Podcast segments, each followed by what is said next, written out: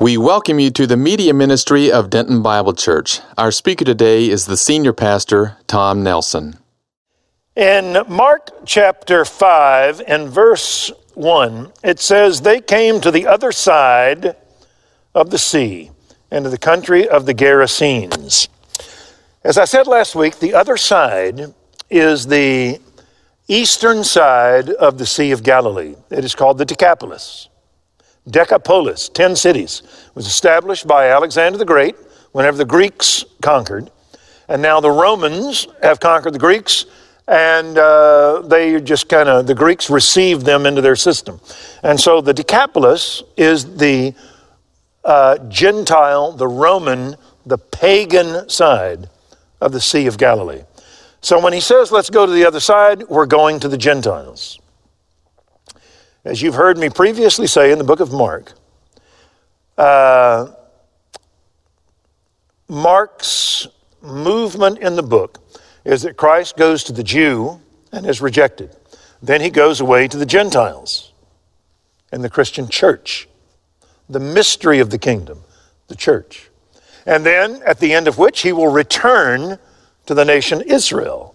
That's in the book of Revelation during the tribulation and the second coming in his kingdom, he comes back to Israel. Jew, Gentile, Jew. And that's how Mark moves. So we've seen him come to the Jew, and he has been rejected. And now he tells the parables of we're going to go away in the church to the Gentile. And that's where we're going. And so this Gentile that we're going to is not merely a Gentile, he is very special. He is a microcosm of the next 2,000 years of Christ going to the non Jew. If you were a non Jew listening to this, you did not have your origin in Abraham in the womb of Sarah and the 12 tribes given the law of God. No, your origin is from the Tower of Babel. That your origin is we trace you back to idolatry and polytheism and pantheism and paganism.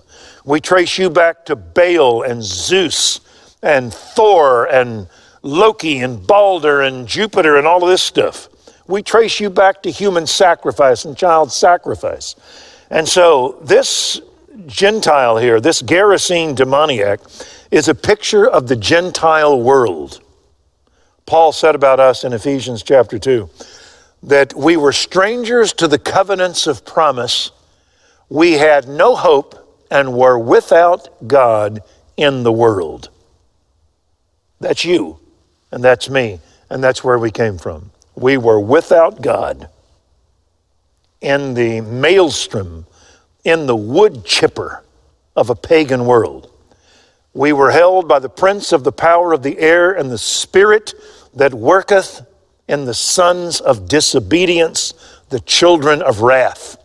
That's where we came from. And this uh, Gerasene demoniac, his only hope is Christ. And that was you, and that was me. We had no hope. We were without God. Our only hope was Christ. And that's the man we're going to look at. He is a bookend of Nebuchadnezzar. You remember in the book of Daniel, you saw Nebuchadnezzar. He was the king of the first kingdom and what Jesus called the times of the Gentiles Babylon, Persia, Greece, Rome, through the church age to reorganized Rome in the tribulation period, uh, where Christ returns to destroy it. That is a period from Babylon all the way to the return of Christ. It's called the times of the Gentiles, where Israel is out of the land, they are dominated by the Gentile world, where it's like God gives man over to the Gentile. And so the initial king was Nebuchadnezzar, the king of Babylon. And if you'll remember, he did a very indicative act. He looked on all that he had accomplished, all of the hanging gardens, and he said, Look what I have done by my great power for my majesty and my glory. And he didn't give glory to God. And God struck him. And God let him see what he was without God. He became a beast He became an animal. He ate grass like an animal. He had hair that hung off of him like uh, the, uh, the feathers of a bird. The eagle was now grounded. And he lost his mind and he was crazy for seven periods of time until he lifted his eyes to God and his reason returned and he became sane and walked like a man. Until that time, he had to be chained. Now, that's an indicative occurrence to the pagan world. This is what you become without God. You are like the uh, prodigal son. And when he returned to his senses, he said, I'm going home. The pagan world without God Iran, Iraq, Afghanistan, Saudi Arabia, secular America, Mexico, and their departure from the Word into Middle Ages Catholicism, they are insane. They are a beast. The eagle has landed. They must be chained now and restrained. That was Nebuchadnezzar. This right here is a man that is not under Babylonian rule that goes crazy. He is under Roman rule. That's the times of the Gentiles. Babylon, Persia, Greece, Rome, the church age and nationalism, and then reorganized Rome someday. Babylon to Rome. Nebuchadnezzar to the Gerasene demoniac. Are you with me? They're bookends. They're both without God, both Gentiles, and they're both crazy. They're insane. They're dangerous. And the only hope is for Nebuchadnezzar to lift his eyes to the God of Israel, and he is restored. The only hope of this man is to be seated at the feet of Jesus and to look up and have his mind restored. And so, uh, last week over at Brickhouse Gym. Um, I'm over there working out, and one of the um, uh, communicants over there of the gym, we got to visiting about our old lives, our pagan lives. And we were kind of comparing notes as to which of us was the most insane. And indeed, we were. And uh, we both just kind of reflected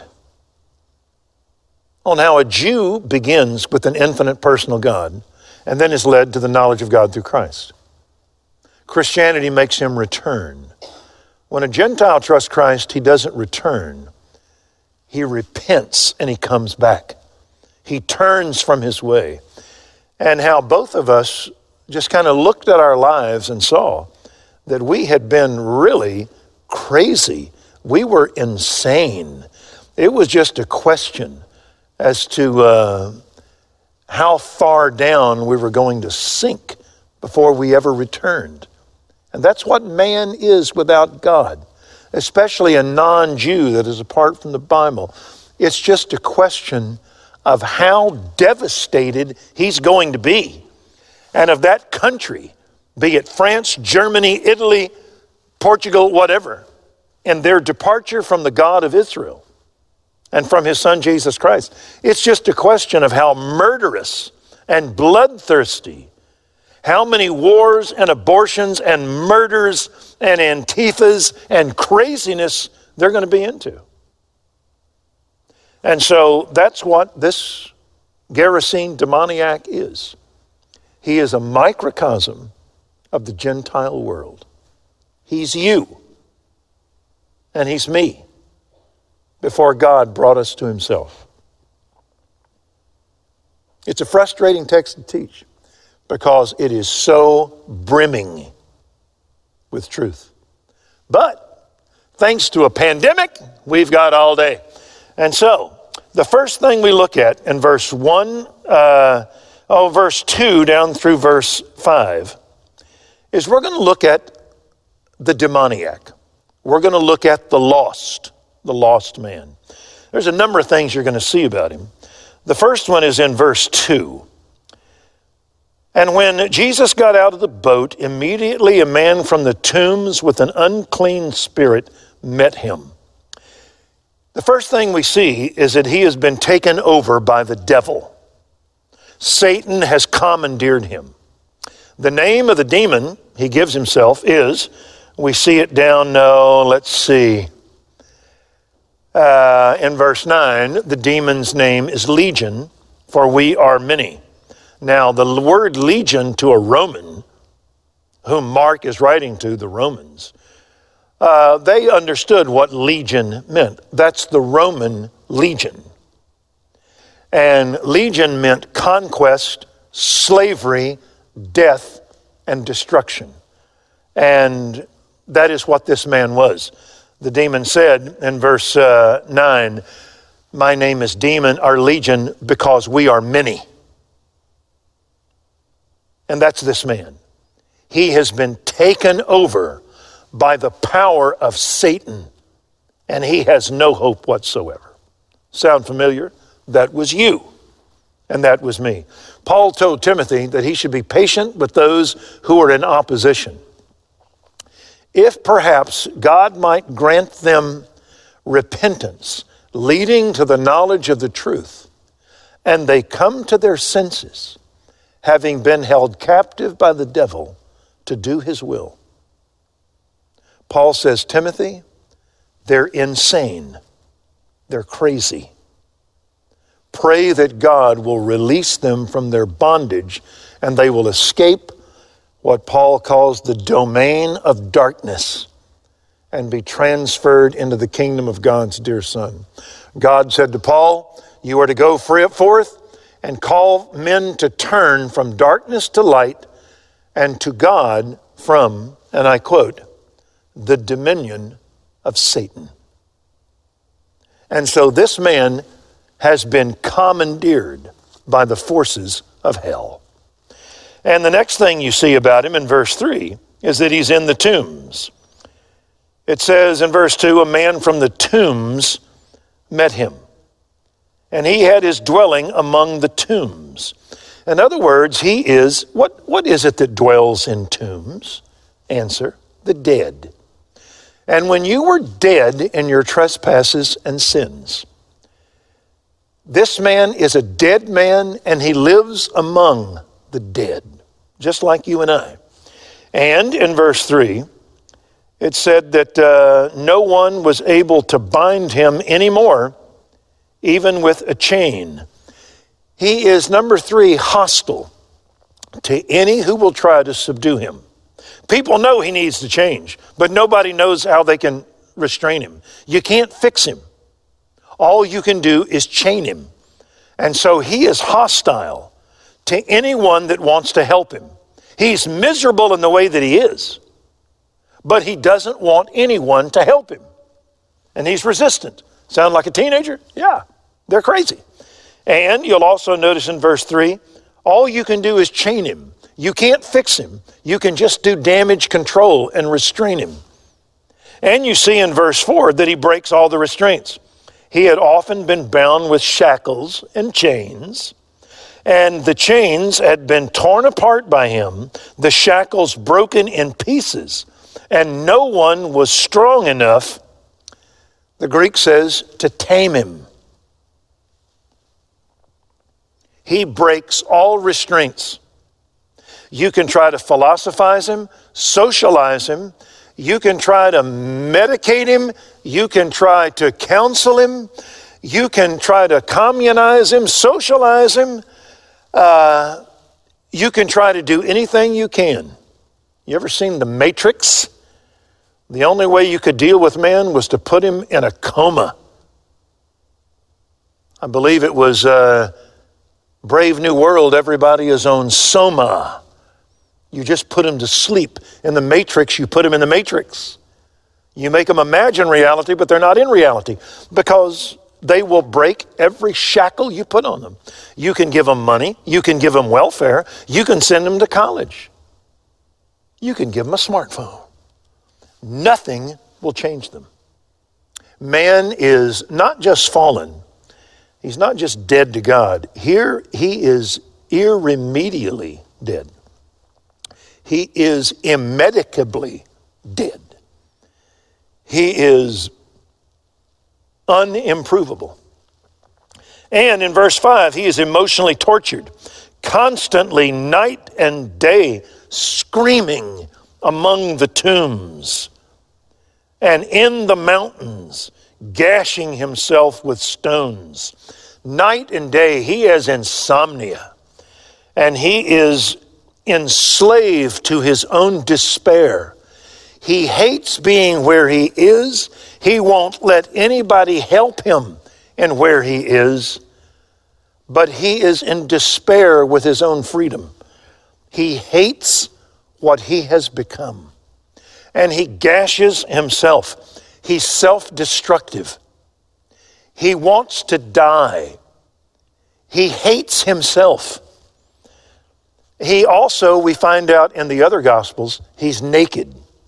He has no sense of, uh, what's the term? No sense of decency. He has no sense of moral decorum. He is antisocial. The only buddy he has is a fellow demoniac. I believe it's Matthew that tells us. He's lonely.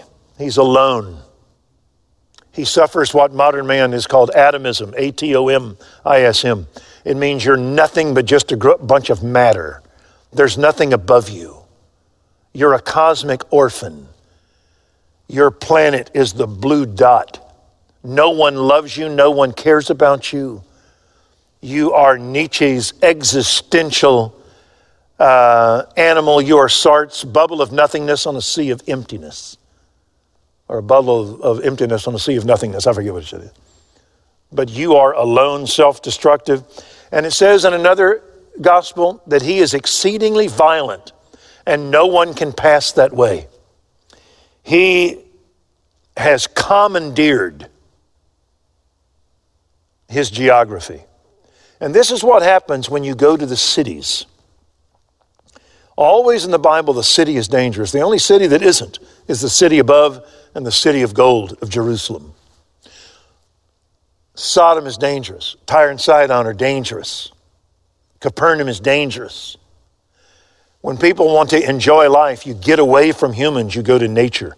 You go out on the pond, you go out hunting in the duck blind. You get away from humans. The city is terrifying because it's full of humans. You don't want to retire to Brooklyn or to the Bronx. It's full of humans, and you go out at night, someone will mug you and rape you, or carjack you, or kill you. Or a serial killer will find you, a kidnapper will find you, a trafficker will find you. Man has gone mad. And so, if this man looks familiar, it's because he is. He's you. He's Chicago. He's Portland. He's Austin. He's Denton. He's the square. He's North Texas. He's the University of Texas. He's Baylor. To some degree, this man is you and I. He's man. Are you with me? The microcosm of the other side, the demoniac. And now in verse 6 through verse 7, we're going to look at the demon that has him. In verse 6, only one person does the demon fear. Seeing Jesus from a distance, he ran up and bowed down before him. And shouting with a loud voice, said, This demon only fears one person. Nobody can shackle him. But just from a distance, he gets a glimpse of Jesus and says, Uh oh, the king has come. Jesus has done a Normandy on that shore. You know what I mean when I say a Normandy? Our Normandy was our landing on the shores of the enemy at Normandy. And then we were going to press to the east till we got to Berlin and get Hitler. This is the initial landed invasion of Babylon, the Gentile world uh, and the, the demon knows who it is. He runs, he bows, and he begs Do not, verse 7, do not torment me. Are you with me? He sees, he recognizes, he runs, he bows, and he begs. It's an anticipation of Philippians chapter 2, verse 9 through 11. That God exalted him and bestowed upon him the name that is above every name, that the name of Jesus every knee should bow and every tongue should confess that Jesus Christ is Lord to the glory of God the Father. Of those who are in heaven and on the earth and under the earth, angels, men, and demons will be under his feet someday. And this demoniac goes at his feet. This is kind of interesting because once he gets healed, he is going to be sitting at the feet of Jesus. We're all going to end up at the feet of Jesus. Those in heaven and on earth will bow, those beneath the earth will cower. But man will sit or man will fall prostrate before the feet of Jesus. Demons or believers, everybody will be under the feet of this last Adam. And there are, it's amazing here, but in verse 7, he says, What business? The, the Hebrew says this What to me and thee? It's a Hebrewism, and it means, What do we have in common? You're alien from me, you're apart from me. You know what word we have in Hebrew and in Greek for the word apart? Kadash. That's the Hebrew word, Q A D A S H, that means holy, to cut. Kadash. When he says, What to me and thee? he calls him, uh, as Mark, or I'm sorry, Luke's gospel says, Jesus of Nazareth, Holy One of God. Uh, five major points of Christian orthodoxy that took Christianity 400 years plus to formulate and to set down in church councils are declared by this demon in one sentence. Did you know that? 325 AD, we said Jesus is God at Nicaea. And uh, 381 at Constantinople, we assured that he was man, fully man. Uh, at Chalcedon, that he was God and man united in one person without division, without confusion, forever.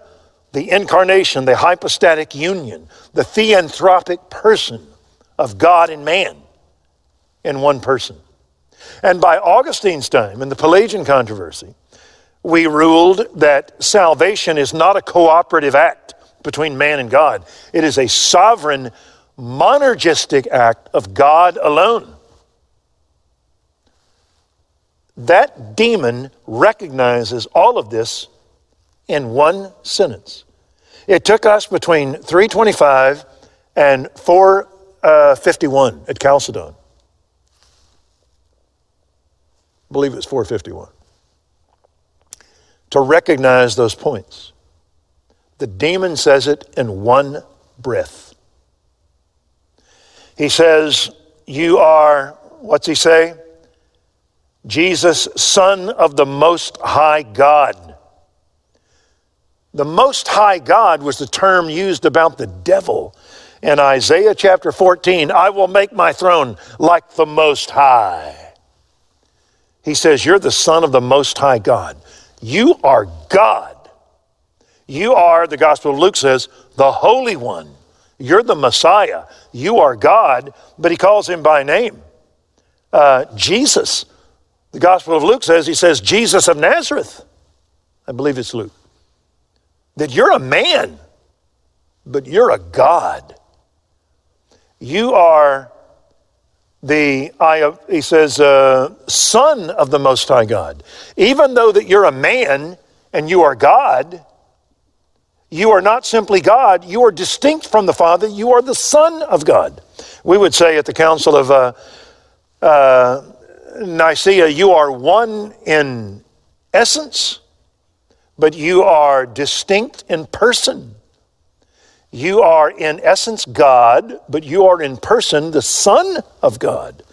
Or as Mark, or John would say, in the beginning was the Word, and the Word was with God. The Word was God. He is, and He's with Him. This demon recognized that in one sentence You're God. You're man. You're God and man. And like Augustine said, don't torment me. The Gospel of, uh, I believe it's Luke or maybe Matthew, says, Don't torment me before the time that you are going to destroy me, you and you alone.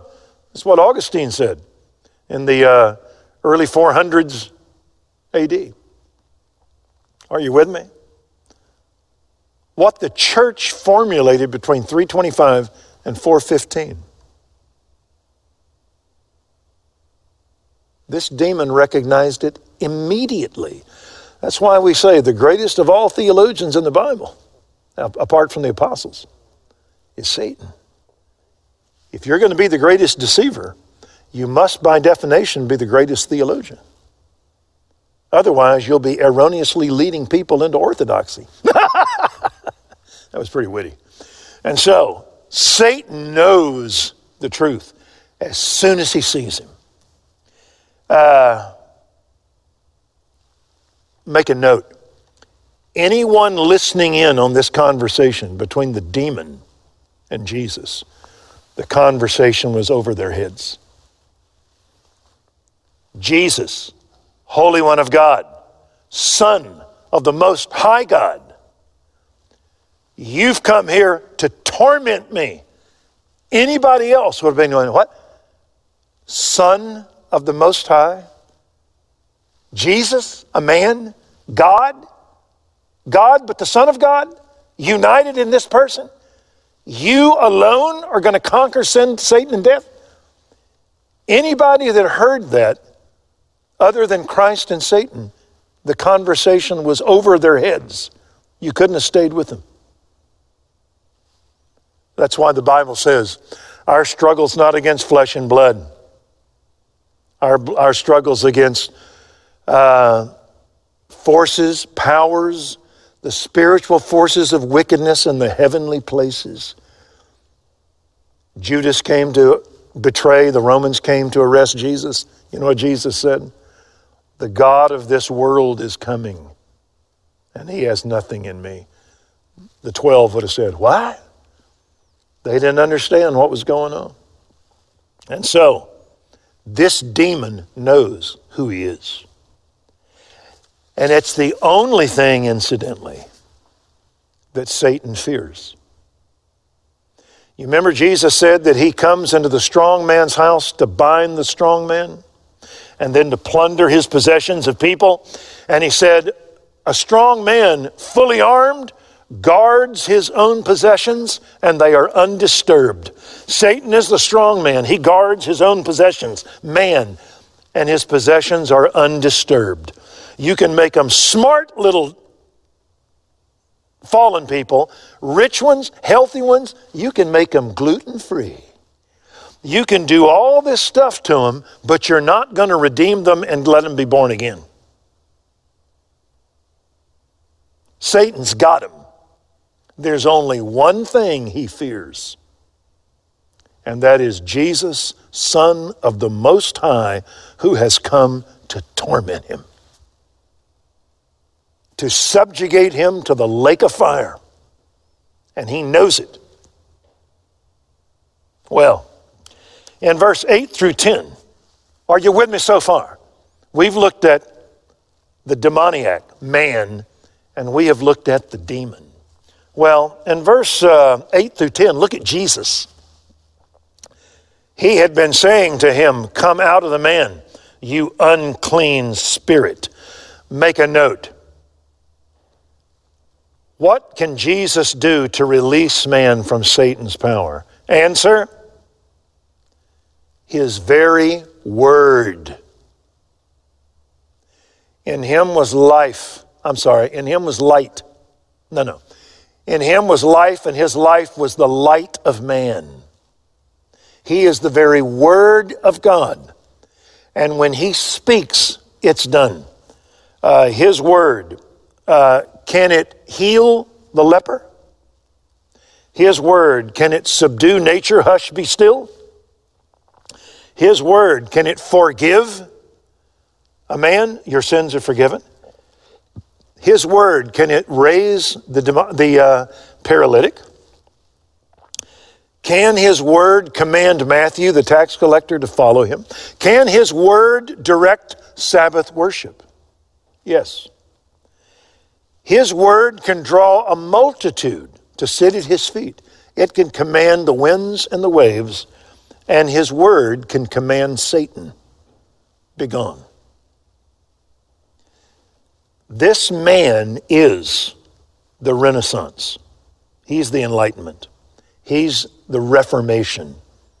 This is the one person that can free man, as the songwriter said, from sin and nature's night. So, come out of him, you unclean spirit. And verse 9 becomes a face off for dominion. And he was asking him, What is your name? He said, My name is Legion, for we are many. In those days, to pronounce a man's name over him was a sense of dominion. The demon says, I know who you are, Jesus, Son of the Most High God.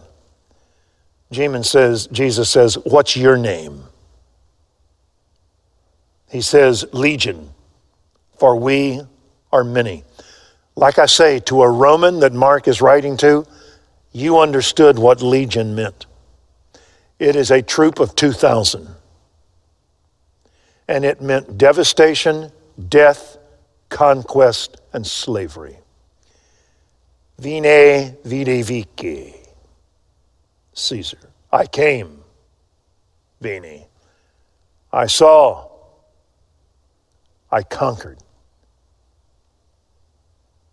Vini vidi vici. I came, I saw, I destroyed. That was Caesar, that was Rome. I reduced you to rubble. Gaze upon my might, world. Rome, the iron beast that tramples all beneath it. The demon says, We're the ones behind Rome. We're the ones behind conquest and death and violence. You see, God shows his glory through man. Adam is called the Son of God by creation. Man is God's vice regent. All things are under his feet. He is God's prince, God's king. Satan is the attacking force who said, All things have been handed over to me. And he seeks to take man and destroy him, to crush him, to destroy his marriage, his mental makeup, his body, his marriage, his child, his home, his government, his education, his science, his commerce, uh, his business, his political scenario, his philosophy, his psychology, his universities that I will come and see and conquer. Vini vidi vici. I'll destroy you and bring you down to nothing. And that is why whenever a demon possesses a man in the Bible, it's not pretty. It's a foretaste of hell. It is man in a living hell that is bent over and destroyed and blinded and shattered and crushed. Satan does to man what Caesar does to Medo Persia. Behold my might and my smoking ruin. Well, in verse 10, the demon asked permission. You remember the book of Job? Satan can't do anything unless God gives him the freedom to do it. It's a very important thing in the Bible that we understand that about the devil. God cannot be impugned with bringing about evil. But Satan cannot be said to be free and co equal with God. Satan acts, but only within the prospectus of God. What I will allow you to do, you can touch him. You can touch his body. You can touch his body, but not his life. You can go this far and for this long, and then it stops. Satan hath demanded permission to sift you like wheat. I've prayed for you, your faith won't fail. And after you've repented, you'll be a stronger man. I'm going to use the devil for my purposes. And so, in keeping with that, he began to implore him earnestly not to send him out of the country. Stay with me just a second. If you were to go to Luke chapter 8, to the corresponding text in Luke, the demon says, Do not cast us into the abyss. The abyss is a place in Revelation 9 where a host of demons are kept that have been assigned to this prison, this pit of darkness, from Genesis 6 on. It's another sermon for another day. Don't worry about it. It is a holding place of the demonic until they are released for the day of judgment, the tribulation. These demons don't want to be seen there. They don't want to go there. They understand their theology proper, their anthropology, their hamartiology and sin. They understand the doctrine of soteriology of salvation, of Christology in Christ, theology proper in God. And they also understand their angelology and their Satanology. That they will all end up destroyed in the pit someday by the Son of Man by the Messiah. And so don't cast us into the abyss. And that's what they mean by don't cast me out of the country into the abyss. It's a plea bargain. We'll go out of the man, but could we please ask you not to send us into the lake of fire? Not yet. Now, they can't say send us into another man. He won't do that. So, could we have the pigs? Demons long for bodies so that they can show their might, just like God does his, in a human that becomes the temple of the Holy Spirit. That God shows his glory through humans. Demons want bodies. Angels never ever possess bodies. They can assume bodies, and it's always glorious. Demons can never assume human shape. It would be crossing the line. They can possess bodies, but they, I think, that when they were cast from glory, I think that they lost their glory. They lost their form their embodiment of glory. Whenever you see angels in Revelation and Daniel and wherever appear to men, men fall terrified at the majesty of those, these angels. Demons, I think, are like the wraiths of uh, Lord of the Ring, that they have lost their embodiment and they long for bodies. Jesus said, when the demon goes out of a man, he goes through waterless places seeking somewhere to possess. That they look for bodies to show their glory. They will look for cultures, they will look for universities, they'll look for marriages, they'll look for men, they'll look for anything to leave a vini vidi vici, a destruction and a path. And so the demon says, Don't cast me out of the country. How about these pigs? It's called deviled ham. I'm sorry. But they want to go into pigs because they figure they're expendable. Pigs are unclean to the Jew. You know why a pig is unclean? Because they're omnivores. They will devour all, omni, devour. A demon will eat anything. A human is like a pig. He will eat anything. He will look at anything. He will self destruct on anything. He will destroy himself. A human is just like a pig. He has no discretion as to what goes into him. Amen and amen. So let us go into these pigs. Well, in verse 11 through 12, let's look at the pigs. There was a large herd of swine feeding nearby on a mountain. The demons implored him, saying, Send us into the swine that we may enter them. Jesus gave them permission. You can't go anywhere unless I let you. And so he will use these pigs as a microcosm. He's going to teach the Gentile Roman what a herd of legion looks like when Satan conquers them. This is what the city will do. This is what the university will do. And this is what man will do.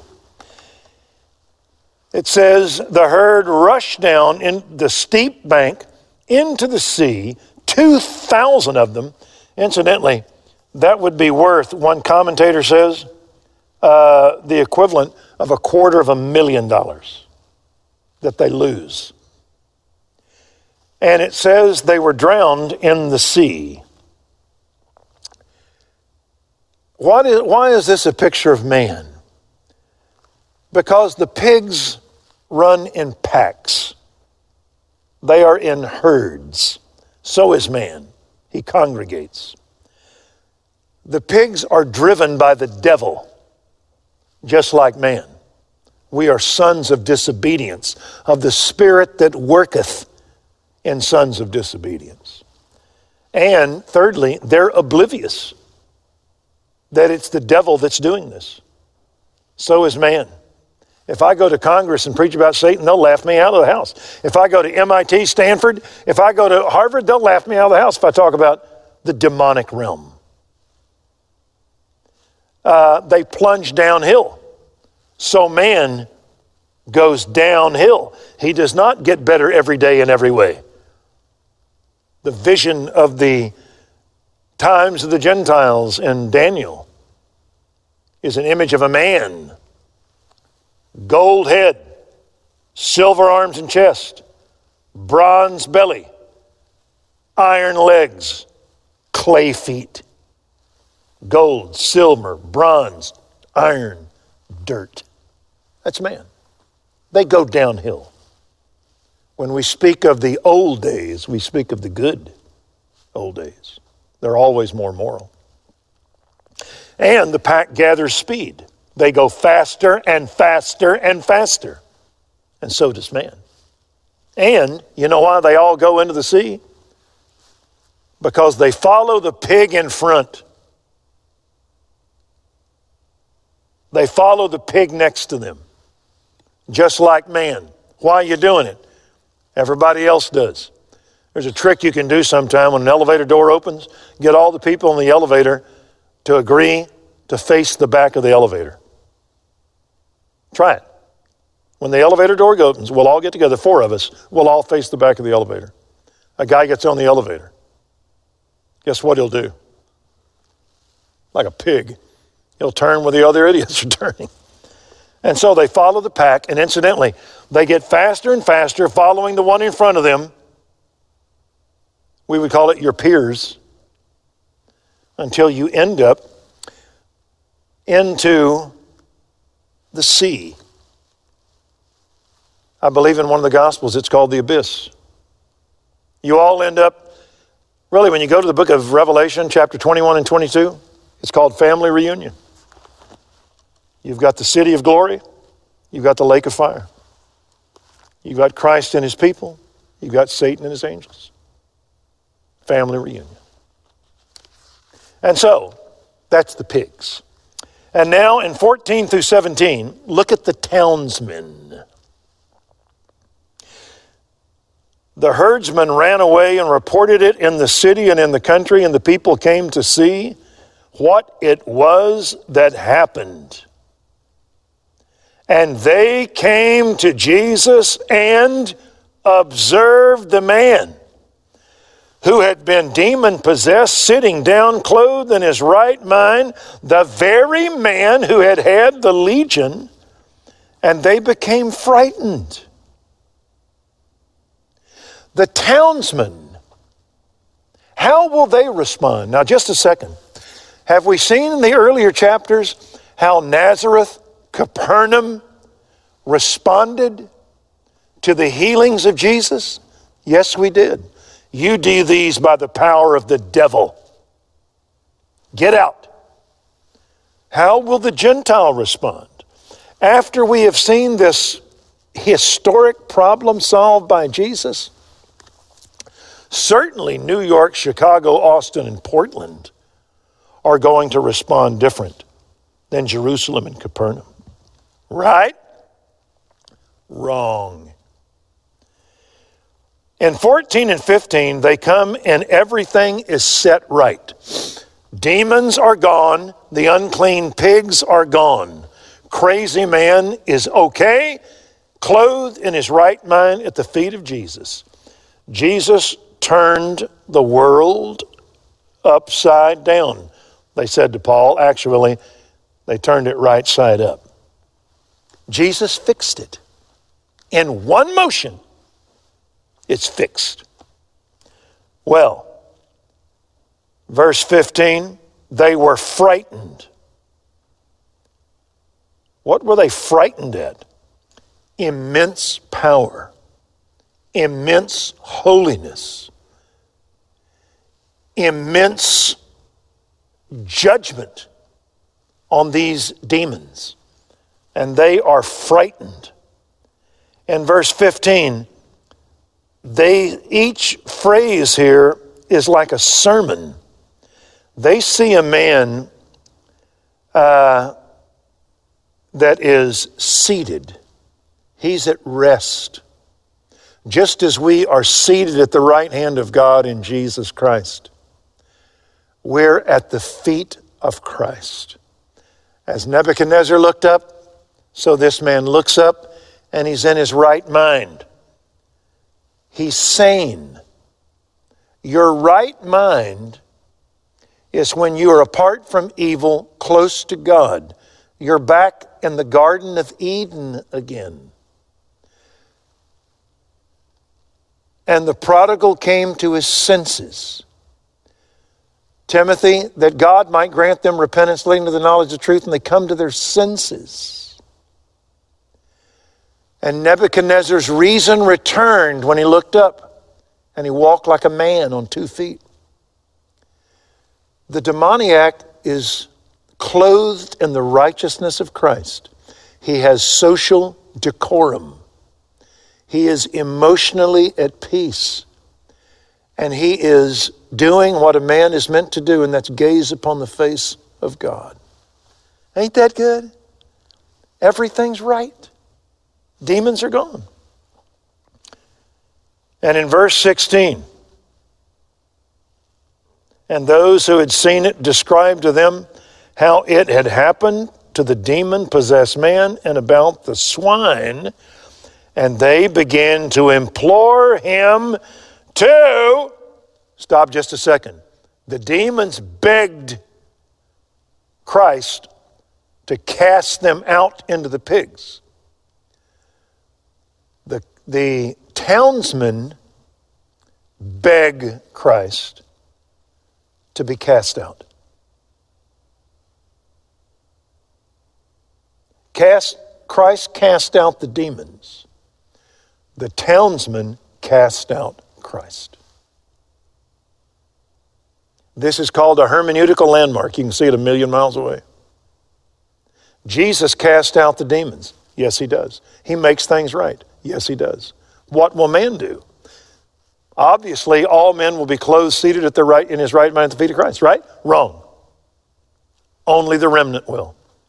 The majority of the Gentile world, in seeing what Christ can do by his power and by his holiness, will demand that he get out. Just like when Christ came, can I have a room at the inn? No. You can go over here with the animals in a manger. And so the crowd asked him to leave. It's irony. He cast out the demons, man cast him out. In other words, Man is insane. Man willingly rejects the only solution because he likes pigs better than people. He likes money better than being in your right mind. He likes the filthy rather than the kosher, the clean. Yeah. You ever seen the movie Hoosiers? Hoosiers? Gene Hackman, the coach, Dennis Hopper, the town drunk named Shooter that has a good knowledge of basketball but is drunk himself into a sot whose son plays for Hackman. Hackman needs an assistant and he wants Dennis Hopper, Shooter. He's got a great basketball mind, but he's a drunk. And there's that sense in Hackman of a redemptrix. He's redemptive. He's going to help Hoosiers. He's going to come back from where he was when he was kicked out of coaching. And he's going to bring Dennis Hopper back. And he goes to meet Shooter in his house. I want you to be my assistant. Me? Me? I want you to be my assistant. Oh, I, I, I, know, I know basketball. I can tell you whatever you need. No, I don't mean a consultant. I want you to sit on the bench with me. Me? Yeah. I want you to wear a suit. Come to practice. I want you to be my assistant. Oh, I, I got a suit. I got a humdinger. I, I was married in that suit. Only one thing I'm asking you. Yeah? I can't have you drinking in front of these boys. What, what's my drinking got to do with my, my, my knowledge of basketball? No, you're now a coach. You're more than just a lecturer on basketball. You're a model. And I can't have you drinking. If I see you drinking, I'm going to remove you. I can't have that. In other words, if you're going to be elevated and restored, you're going to have to get rid of that stuff that has robbed your brain. That's all I'm asking you. Remember what Shooter says? I'm going to ask you to leave. I'm going to ask you to, to get out. I'm going to ask you to leave. And that's something. I'm not willing to change and get rid of what's ruined me because I love it so much. And I will cast away my only hope of redemption. That's man. Would you like to have a God become a man, die on the cross, redeem you, defeat Satan's sin, and send you to glory? No. I'd like all those blessings, but you're saying that I have to repent. You're saying that I can't have Satan and Christ. That's what I'm saying. Sir, we'd like you to leave because we like our pigs more than we like people. You know what that sounds like to me? It sounds like to me that they're insane. And they are.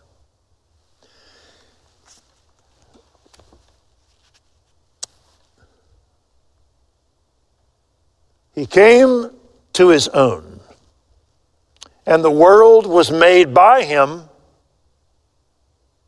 and the world did not know him. He came to his own, and those who were his own did not receive him. But to as many as did, to them he gave the right to become the sons of God.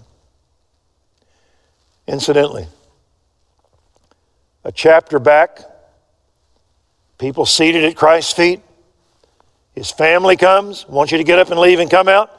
Who is my family, mother, brother, sister, brothers? Those seated at my feet. They're my family. That's the Jewish remnant.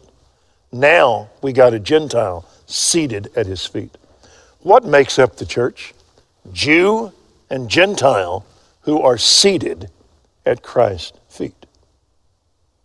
Just like when we gather on Sunday, when we're not sick, frozen, or have ptomaine, when we gather all together and we sit at the feet of Christ. That's the church. Well, in verse 18 through 20, here's our convert. He was getting into the boat, and the man who had been demon possessed was this is the second time you see somebody begging Jesus. No, the third time. The demons beg him, the townsmen beg him, and now the convert begs him that he might accompany him. First he is sitting, then he is standing, and now he is walking and following. He is a microcosm. The demoniac is a microcosm of the nations. The pigs are a microcosm of the people. The herdsman and the townsmen are a microcosm of the response of the world. This healed man is a microcosm of the Christian church. First, we sit and we are educated, and then we get up and we leave all behind us. We take up his cross and we identify ourselves with the rejected man. And he wanted to accompany him. This is really sweet. Every time I look at this, I think about Max on The Grinch That Stole Christmas. You remember the little dog? The Grinch jumps in the uh, sled to head down, and here's Max sitting there. He's going to go with him. Get out of here, Max. Now, the, the, the guy that was healed, he jumps in the boat. Where are we going? All the 12 are looking at him. Hey, who's this guy? He says, I'm ready to go. He becomes your first missionary. He is set free to serve a new master. Did y'all catch that bit of brilliance on my part? He is set free to serve a new master.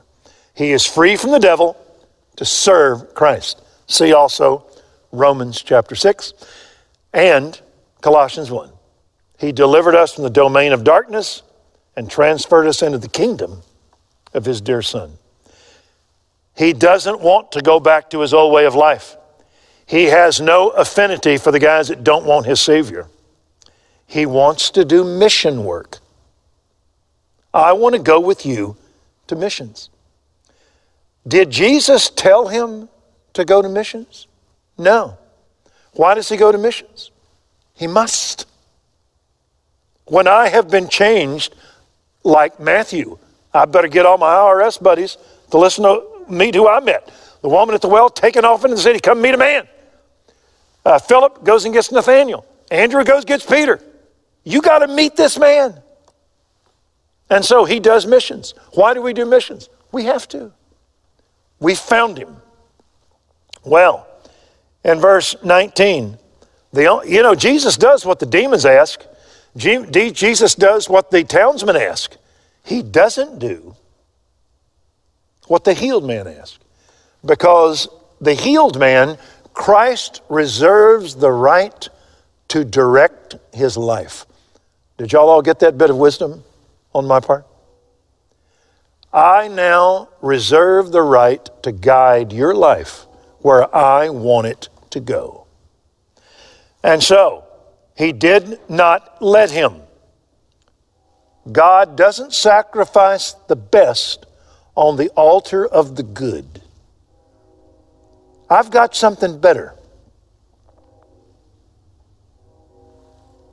There's the train coming right through, bringing groceries and clean water. And verse 19 Come, go home to your people and report to them what great things, or literally, report everything that the Lord has done for you and how he had mercy on you. He says, you don't get to go to missions yet. I want you to go back where you came from. It goes like this You'll be my witnesses in Jerusalem, then Judea, then Samaria, then the outermost parts. I want you to start right there where you are. Go back to your house. Like Peter went to his mother in law, like Andrew went to his brother, I want you to start in your home. And I want you to tell them the great things God has done. This, my friends, is the gospel message. Tell them what God has done in you. And in verse 20, he went away and began to proclaim in Decapolis what great things Jesus had done. God, through Jesus, does great things, and we go tell everybody what he did. We start in our home, in our school, in our neighborhood, on our team. And then we go out. And I want you to notice in verse 20, he went away and began to proclaim in Decapolis. Decapolis isn't a town, it is a league of Gentile cities. He became, in time, a missionary to his own racial group. He started in his home, he went out to the Decapolis. One is pointed out in a later text. Jesus is going to show back up on the same shore, and he's going to end up feeding the 4,000. You know why there's going to be 4,000? Because everybody in verse 20 was amazed. They, that's the word used for a miracle. They saw a miracle and it was this man. The creation, God makes the world. The new creation, He makes a man. A recreation. Now, that's what the Gentile world is. You remember in the book of Romans, it goes like this the wrath of God is revealed against all unrighteousness of men who suppress truth. They know what the truth is.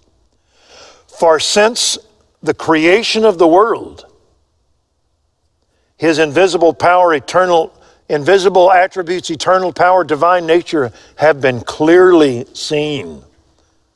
Revelation. So that they are without excuse. For even though they knew God, they would not glorify him as God Revelation has rejection. But they became futile in their own speculations. It now goes to human reasoning. And their own speculations, their own reasoning, and they exchanged the glory of God for an image. Divine revelation, rejection, human reasoning, and then replacement. And they exchanged the glory of God for an image in the form of corruptible man. Therefore, God gave them over to a depraved mind to do those things which are evil. Revelation, rejection, reasoning, replacement, reprobation. God gives them over. You don't want God? Thy will be done. And you see this litany of evil that man does. And then it says this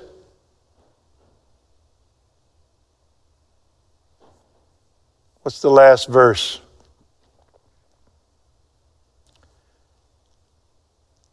The last word, the last R word is the word reversal. Although they knew the ordinance of God, that those who did such things were worthy of death, they not only did the same things, but gave hearty approval to those who practice them. The last in the declension of man, Romans 1, to Rome, is that man will now end up in a reversal. He will reject that which is good, which he knows intuitively is right, and then he will applaud murderers, perverts, sodomites, thieves, fornicators, the barbaric. He will now applaud the vile. And man becomes what is that when you reject what is good, embrace and applaud evil? It's called being insane. You're crazy. And when Paul writes to the hub of civilization, Rome, that is his initial chapter. God's revealed himself in nature. Man rejects it because it calls him to light. And then man goes inside of himself and man replaces God with nature, with animals or virtues that he calls people. Thor, Loki, uh, Bacchus, and the like. And then God gives him over in reprobation, and you see the ruin, vini vidi vici, the destruction of society. It's a smoking ruin. And then lastly, the seventh one is that man now will applaud evil. He will endorse evil. He will cheer for evil, vote for evil, and embrace evil. And then that culture becomes a rerun. That's your last R. It repeats. Babylon, Persia, Greece, Rome, Italy, Germany, France, you name it. It becomes an archaeological dig. Man without God is crazy. He's insane. That is the world as God sees it. That is Jesus as Satan sees him. The only thing I'm afraid of is, is Jesus, so says Satan. This is what the world will do with him reject him. But there are a few that will be touched, delivered, sit, clothed in their right minds, and follow him to a life of purpose. Isn't that great? I remember one time hearing W.A. Criswell, you young guys, he was the pastor of First Baptist Dallas for about half a century. And W.A. Criswell would burst into song sometimes. And he was preaching along on a text like this Psalm 126 They said among the nations, God hath done great things for them. He has done great things for us, and we are glad. And I remember Dr. Criswell just all of a sudden going off into song with that old broken voice of his the old hymn, he would go, Oh, what he's done for me. oh, what he's done for me. Oh, what he's done for me. I never shall forget what he's done for me. and that's this text. Go tell them what great things God hath done for you. And he went into the Decapolis to telling what great things Jesus had done, and everybody went, Wow! That's us. So don't y'all get amazed when our country, full of pigs, does crazy things, and when our townsmen tell our only hope to get out. So goes man. You, I, we, us, we're going to sit and we're going to preach. Amen. Amen.